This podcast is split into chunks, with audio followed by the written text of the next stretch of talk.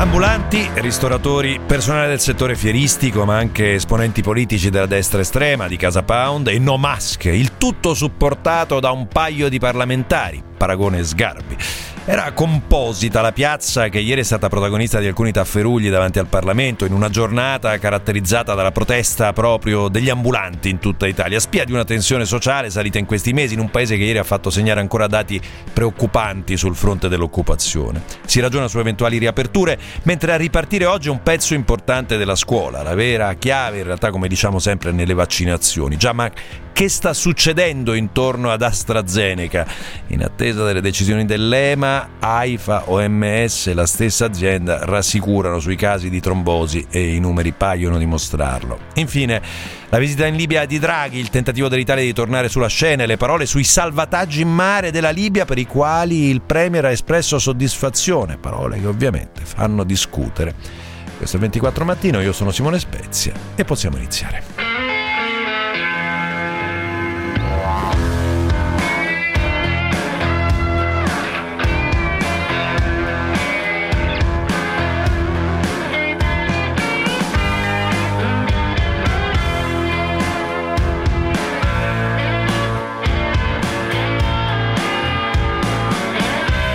4 Mattino di Simone Spezia.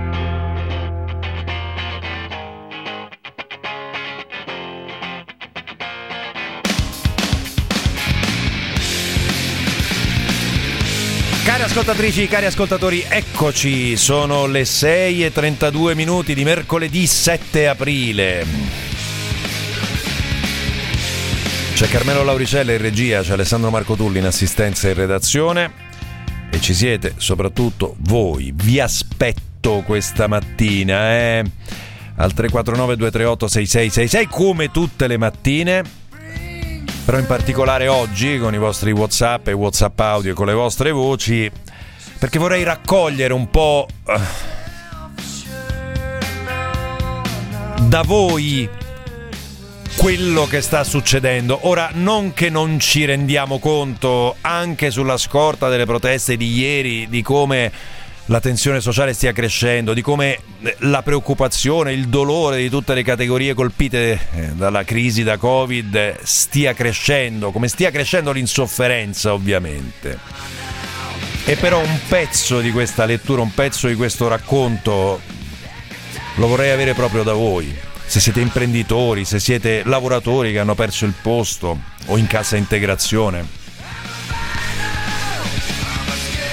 Autonomi.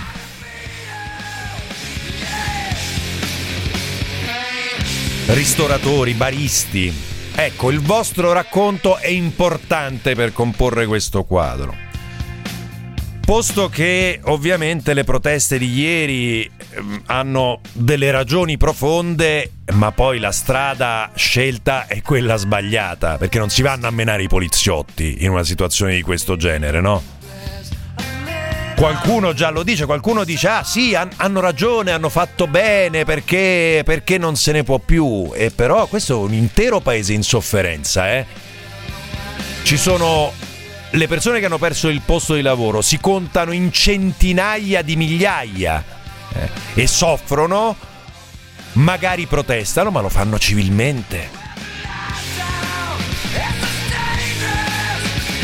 Quindi buoni, eh, buoni perché buoni lo dico amorevolmente perché quel discorso mm, è un'espressione della sofferenza, per me è inaccettabile anche se qualcuno sostiene il contrario.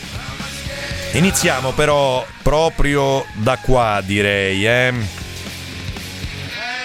Poi ne parleremo alle 8.35 e iniziamo dagli ambulanti di Milano.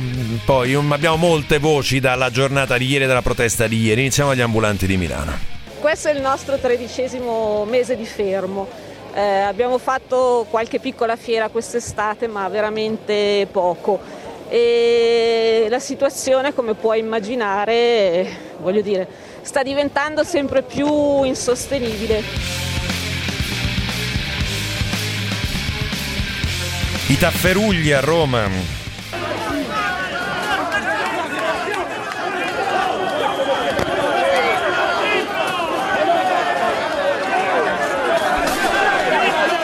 La protesta sulla 1 eh, degli ambulanti di Napoli, di chi lavora nei mercati per meglio dire.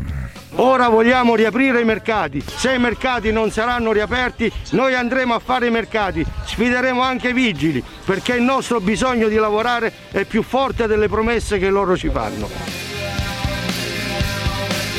A Roma, a Roma anche lo avrete visto, è il ristoratore che è un ristoratore di Modena, in realtà normalmente una persona civilissima e che però è, eh, ha deciso di vestirsi da sciamano come quello, come quello che ha saltato Capitol Hill negli Stati Uniti ho visto qualche intervista anche nei giorni passati perché aveva aderito, nelle settimane passate aveva aderito alle manifestazioni, alla manifestazione Io Apro e aveva raccontato di una situazione di oggettiva difficoltà, di oggettiva pesantezza.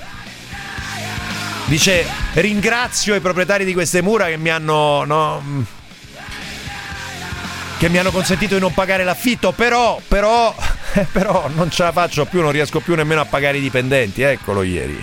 Io da Modena. È un ristoratore? Sì. Come mai si è vestito così oggi? Perché era l'unico modo per farmi notare così i giornalisti come lei veng- mi vengono a chiedere perché sono qua. O se no sono sei mesi, sono sei mesi che cerchiamo di far capire che stiamo, stiamo morendo di fame e nessuno ci caga. Purtroppo è questo. Ed eccolo qua, eccolo qua.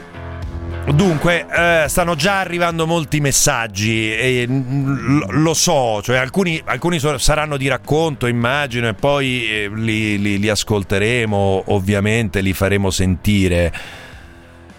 Eh, dice, dice, qualcuno dice nessuna protesta civile, solo rivolta e voglio rispondere con, eh, all'ascoltatore che mi dice, dice facile parlare e qua usiamola la parola perché è quello che mi scrive, ogni tanto ci sta, facile parlare con il culo seduto sopra uno stipendio sicuro. Guardi, eh, caro ascoltatore, io um, è un ragionamento che comprendo perfettamente e sono eh, le direi che sono quasi d'accordo, nel senso che so benissimo che io sono uno dei fortunati, eh? ho uno stipendio, ho un posto di lavoro, sono qua, in, eh, sono qua, sono qua a Radio 24 e sono mm, eh, relativamente tranquillo per quanto lo si può essere in questo periodo. Comprendo perfettamente il livello, o meglio, non lo posso comprendere fino in fondo per ovvi motivi, però comprendo per quanto mi è possibile il livello di esasperazione raggiunto dalle persone che eh, hanno investito eh, tutta la loro vita o un pezzo della loro vita nel costruire qualcosa che può essere un ristorante, che può essere un bar, che hanno scommesso di fatto dei soldi no, su un'impresa e in questo momento se la trovano bloccata, se la trovano eh, ferma. E capisco anche il livello di frustrazione di fronte ad una situazione che non si riesce o si fatica a controllare, così come comprendo la frustrazione di fronte al fatto che la gestione della pandemia eh, ha avuto molti difetti, molti buchi e molti errori. Che poi, ripeto, questo porti a scontrarsi con dei poliziotti mm, può, può, può lasciarmi perplesso o, o, dobbiamo dire che va tutto bene, eh? che è a posto così, che è corretto andare no, a, a, a, picchiarsi con le forze dell'ordine. Non so, ditemi voi. Io su questo rimango, eh, ri, rimango, rimango perplesso, pur nella comprensione del dolore di molti di voi che in questo momento sono all'ascolto. Ancora la protesta di piazza degli ambulanti di Milano. Questo è il nostro tredicesimo mese di fermo. Eh, abbiamo fatto qualche piccola fiera quest'estate, ma veramente poco e la situazione come puoi immaginare voglio dire sta diventando sempre più insostenibile. Insostenibile insostenibile come sentivamo già, già all'inizio. Allora eh, riaprire ma come? Oh e vi voglio portare su, su questo. Io sono mh, francamente molto perplesso molto molto perplesso non per il fatto che per gli europei si, aprano, si apra lo stadio olimpico, eh? perché mm, ci sta, no? Avremmo rischiato di perdere le partite dell'europeo che mm, a giugno, già da giugno, si sarebbero giocate in Italia. E quindi parzialmente il, a quanto pare il ministro Speranza e ehm, il governo hanno rassicurato e hanno detto no, guardate, una quota di pubblico all'Olimpico ci sarà. E però, e però a questo punto la domanda è se noi siamo in grado di assicurare una partita con presenza fisica di pubblico ad una data di giugno, la prima è l'11 di giugno, allora forse possiamo in grado di programmare esattamente per giugno qualche altra riapertura. Ipotizzo eh, eventi simili dei concerti con la gente seduta, tanto per fare un esempio? Possiamo immaginare dei teatri all'aperto, dei cinema con il drive-in? Possiamo iniziare a ragionare in questa direzione? Possiamo iniziare a ragionare sull'estate come chiedono per esempio gli albergatori? Bernabò, Bocca, ieri eh, ospite di Carta Bianca. Se un tampone negativo è sufficiente per andare alle Canarie o andare su una nave da crociera, lo stesso tampone negativo deve essere sufficiente per andare in un albergo in Italia.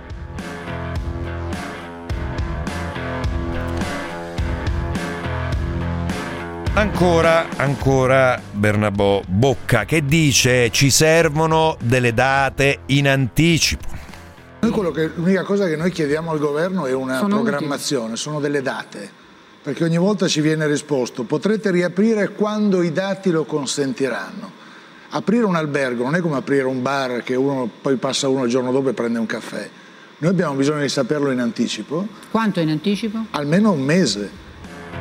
Ho detto che eh, Bernabò Bocca però dovrebbe saperlo, a, anche aprire un bar non è che lo fai da un giorno all'altro perché ci sono delle scorte, dei materiali, c'è il fresco da far arrivare, ci sono le cose da organizzare, anche quello non è così immediato. Probabilmente un albergo ovviamente per tutta una serie di motivi è un'attività un po' più complessa. Dunque il ministro Gravaglia le fiere, eh, facciamo o non facciamo le fiere internazionali? Noi sappiamo che vanno fatte, sappiamo che a settembre non abbiamo problemi, però dobbiamo dirlo, perché se non lo dici adesso salta il salone del mobile, poi salta la moda e perdiamo 40 Ma... miliardi.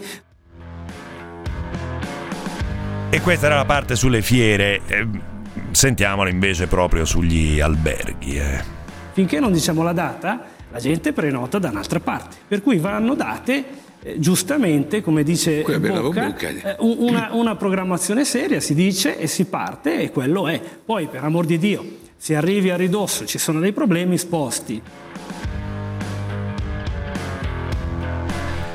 Così Garavaglia. Oh, nei giorni scorsi, vi ricordate, mm, eh, ho, mm, da, mm, ho espresso quest'idea, che eh, la quarantena di cinque giorni per chi rientra dall'estero, come eh, annunciata dal ministro Speranza, fosse in realtà una misura punitiva, nel senso che gli albergatori e il mondo del turismo italiano non chiedeva che si punisse chi andava all'estero, chiedeva semplicemente che ci fossero, come ha detto Bernabò Bocca, delle date sulle riaperture.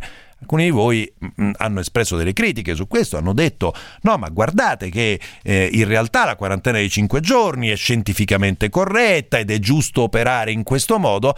In realtà ieri a di martedì Speranza ha detto esattamente, ma abbastanza nitidamente qua, questa cosa qua, sentite. No, io penso di no, penso che tutte le scelte che abbiamo fatto avevano e hanno come obiettivo quello di difendere la salute nel nostro paese. Non è il momento di viaggi, l'abbiamo detto in tante occasioni, anche la quarantena è un deterrente, è un messaggio che significa proviamo ancora a reggere. È un deterrente. Eh, così. Come, come, se fosse una cosa penale, no? e non una cosa sanitaria. Ma, ma che vuol dire, francamente? La questione vaccini. Andrei sulla questione vaccini eh, con eh, oh, Zaia molto pittoresco, però ha ragione, lui è in polemica da giorni perché vuol far fare i vaccini anche in farmacia, in qualsiasi posto possibile e i medici del Veneto che evidentemente in una fase così delicata hanno anche tempo per pensare no, a, a, a, chissà che cosa, dicono mm, no, non è, non è possibile. E dunque, e dunque Zaia la mette così. Io ho semplicemente fatto una considerazione che se vogliamo fare tante iniezioni velocemente dobbiamo avere più operatori che vaccinano. Ma è quello che stanno facendo in tutti i paesi. Cioè qua noi stiamo facendo pettinando le bambole, no? E gli israeliani fanno i vaccini all'IKEA e li fanno nei pub offrendo, offrendo anche la bibita a chi si fa il, ai giovani che si fanno il vaccino. No, dico cioè, che sarà un punto di equilibrio in mezzo, no? Difficile eh, dar eh, torto a Zaia su questo fronte. Se l'obiettivo è vaccinare, vaccinare, vaccinare, sappiamo che arriveranno quan- grandi quantità di vaccini nelle prossime settimane. E beh, è giusto farlo in qualsiasi modo e in qualsiasi luogo possibile. E poi c'è la questione AstraZeneca, eh, che ieri ha fatto sollevare nuove perplessità, lo sapete, ne abbiamo parlato lungamente. Oggi dovrebbe arrivare un'indicazione da parte dell'EMA, da parte dell'autorità europea. Nel frattempo la gente ha deciso che eh, con AstraZeneca non si vuole vaccinare. Il racconto del presidente pugliese Michele Emiliano. Che se fosse più veloce le forniture generali di vaccini, noi siamo invasi dall'AstraZeneca che non vuole fare nessuno e che non ha indicazioni per i fragili e per gli ultraottantenni, è da evitare. Siamo strapieni di quelli. Il Pfizer e il Moderna non ce l'abbiamo. Così appunto mm, Emiliano. Oh, oh, mm, il traffico, eh.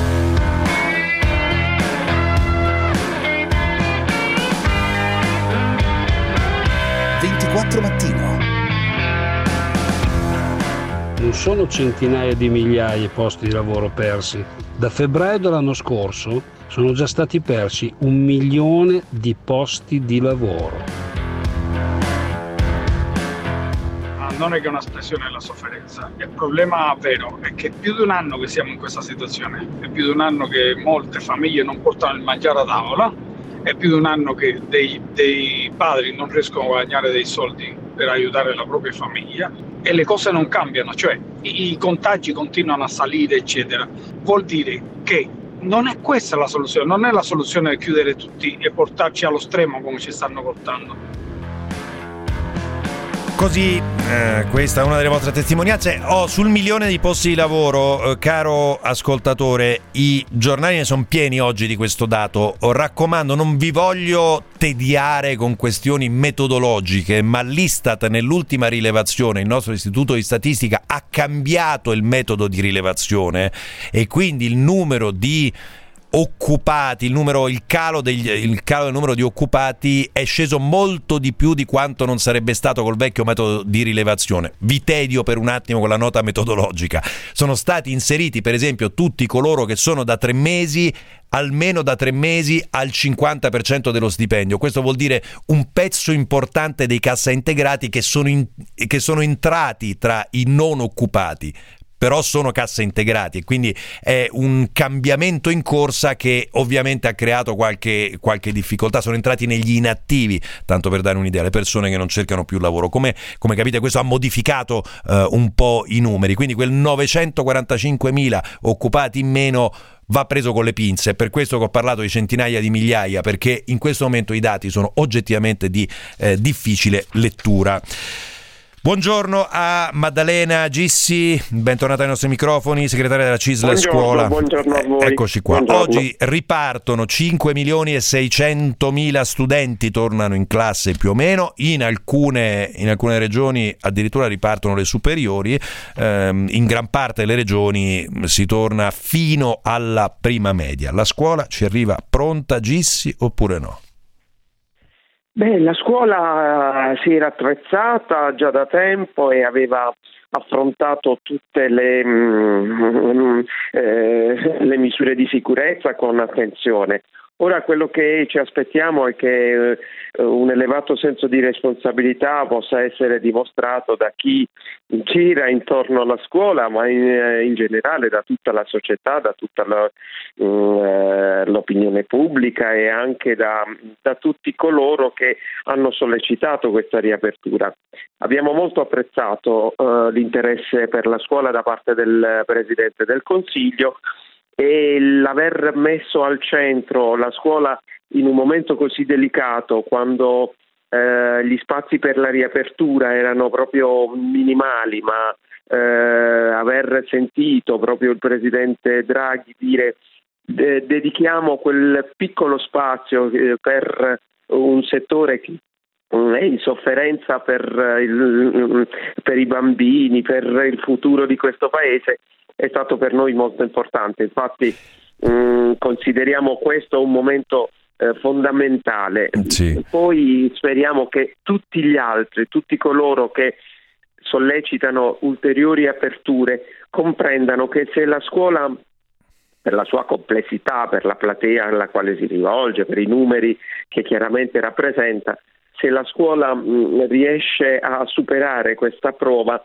probabilmente andrà meglio anche per tutti gli altri contesti. Se invece finita la scuola si comincia a frequentare ambienti esterni, luoghi pubblici e si cominciano anche ad attivare i soliti, eh, le solite deroghe, si cominciano a... a cioè, la, la sua raccomandazione, mi, mi, sembra di capire che la sua raccomandazione è per chi è fuori, per, per quando si esce da scuola e per i ragazzi, eh, e per i ragazzi eh, in sostanza. Que, questo è. Eh, detto ciò, eh, detto ciò il, eh, allora, eh, l'80% del personale della scuola ormai è vaccinato e questo no, dovrebbe, dovrebbe, mm, dovrebbe lasciare tranquilli no, docenti e personale ATA. E, ehm, d- dall'altra parte eh, volevo capire un po', c'è stata una sorta di allarme sui protocolli, no? sono son pronti o non sono pronti questi protocolli per gestire eh, le cose all'interno delle scuole? Eh, il protocollo datato 6 agosto eh, è un po' ehm, superato, perlomeno va aggiornato. Avevamo un incontro fissato per oggi pomeriggio perché c'erano delle mm, richieste da parte delle, di tutte le organizzazioni sindacali, di tutti i rappresentanti ehm, componenti del tavolo permanente eh, nei confronti del CTS, perché il CTS ha predisposto un documento importante lo scorso anno di otto pagine con tante misure, con tanti ehm, interventi e indicazioni e il tavolo di oggi pomeriggio è stato aggiornato perché dal CTS non sono arrivate le risposte. No, ma, mi scusi, no, ma, mi scusi, mi scusi, mi scusi, mi scusi, Gissi, no, ma, scusi mi, mi, faccia capire una cosa perché io questo paese mi fa diventare pazzo. Allora, eh, la, la, la ripeto, eh. Il 7 aprile viene prevista la riapertura delle scuole fino alla prima media, rientrano in classe 5 milioni e 600 mila ragazzi la mattina ed è previsto il pomeriggio del 7 aprile un incontro per ragionare sui protocolli per il rientro dei ragazzi che sono già rientrati. Programmato da 10 giorni. Programmato da 10 giorni. Non lo so. Con, con, la richiesta di adeguamento del protocollo, quindi dovevamo arrivare già con le risposte ben definite perché eh, i nodi sono questi. Innanzitutto eh, l'ultima nota, ed è molto delicata ma molto importante, dell'Istituto Superiore del, e del Ministero della Salute in merito al distanziamento di due metri in alcuni ambienti.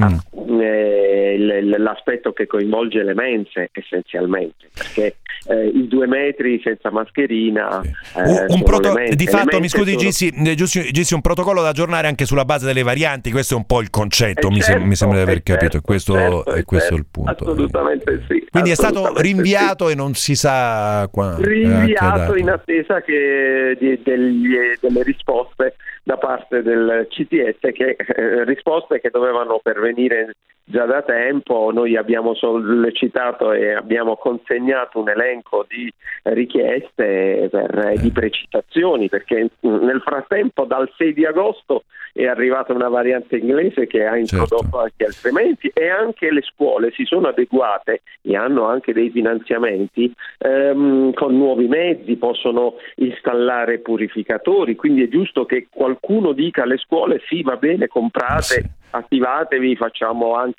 certo. eh, convenzioni per il tracciamento con gli enti privati, come devono fare i tracciamenti, se vogliono ehm, stabilire anche dei percorsi di ricerca, ecco, anche lì istituzionali, di studio e quindi sì. è inutile eh, dare indicazioni da, in una regione in una maniera e in una regione eh, nell'altra. Certo.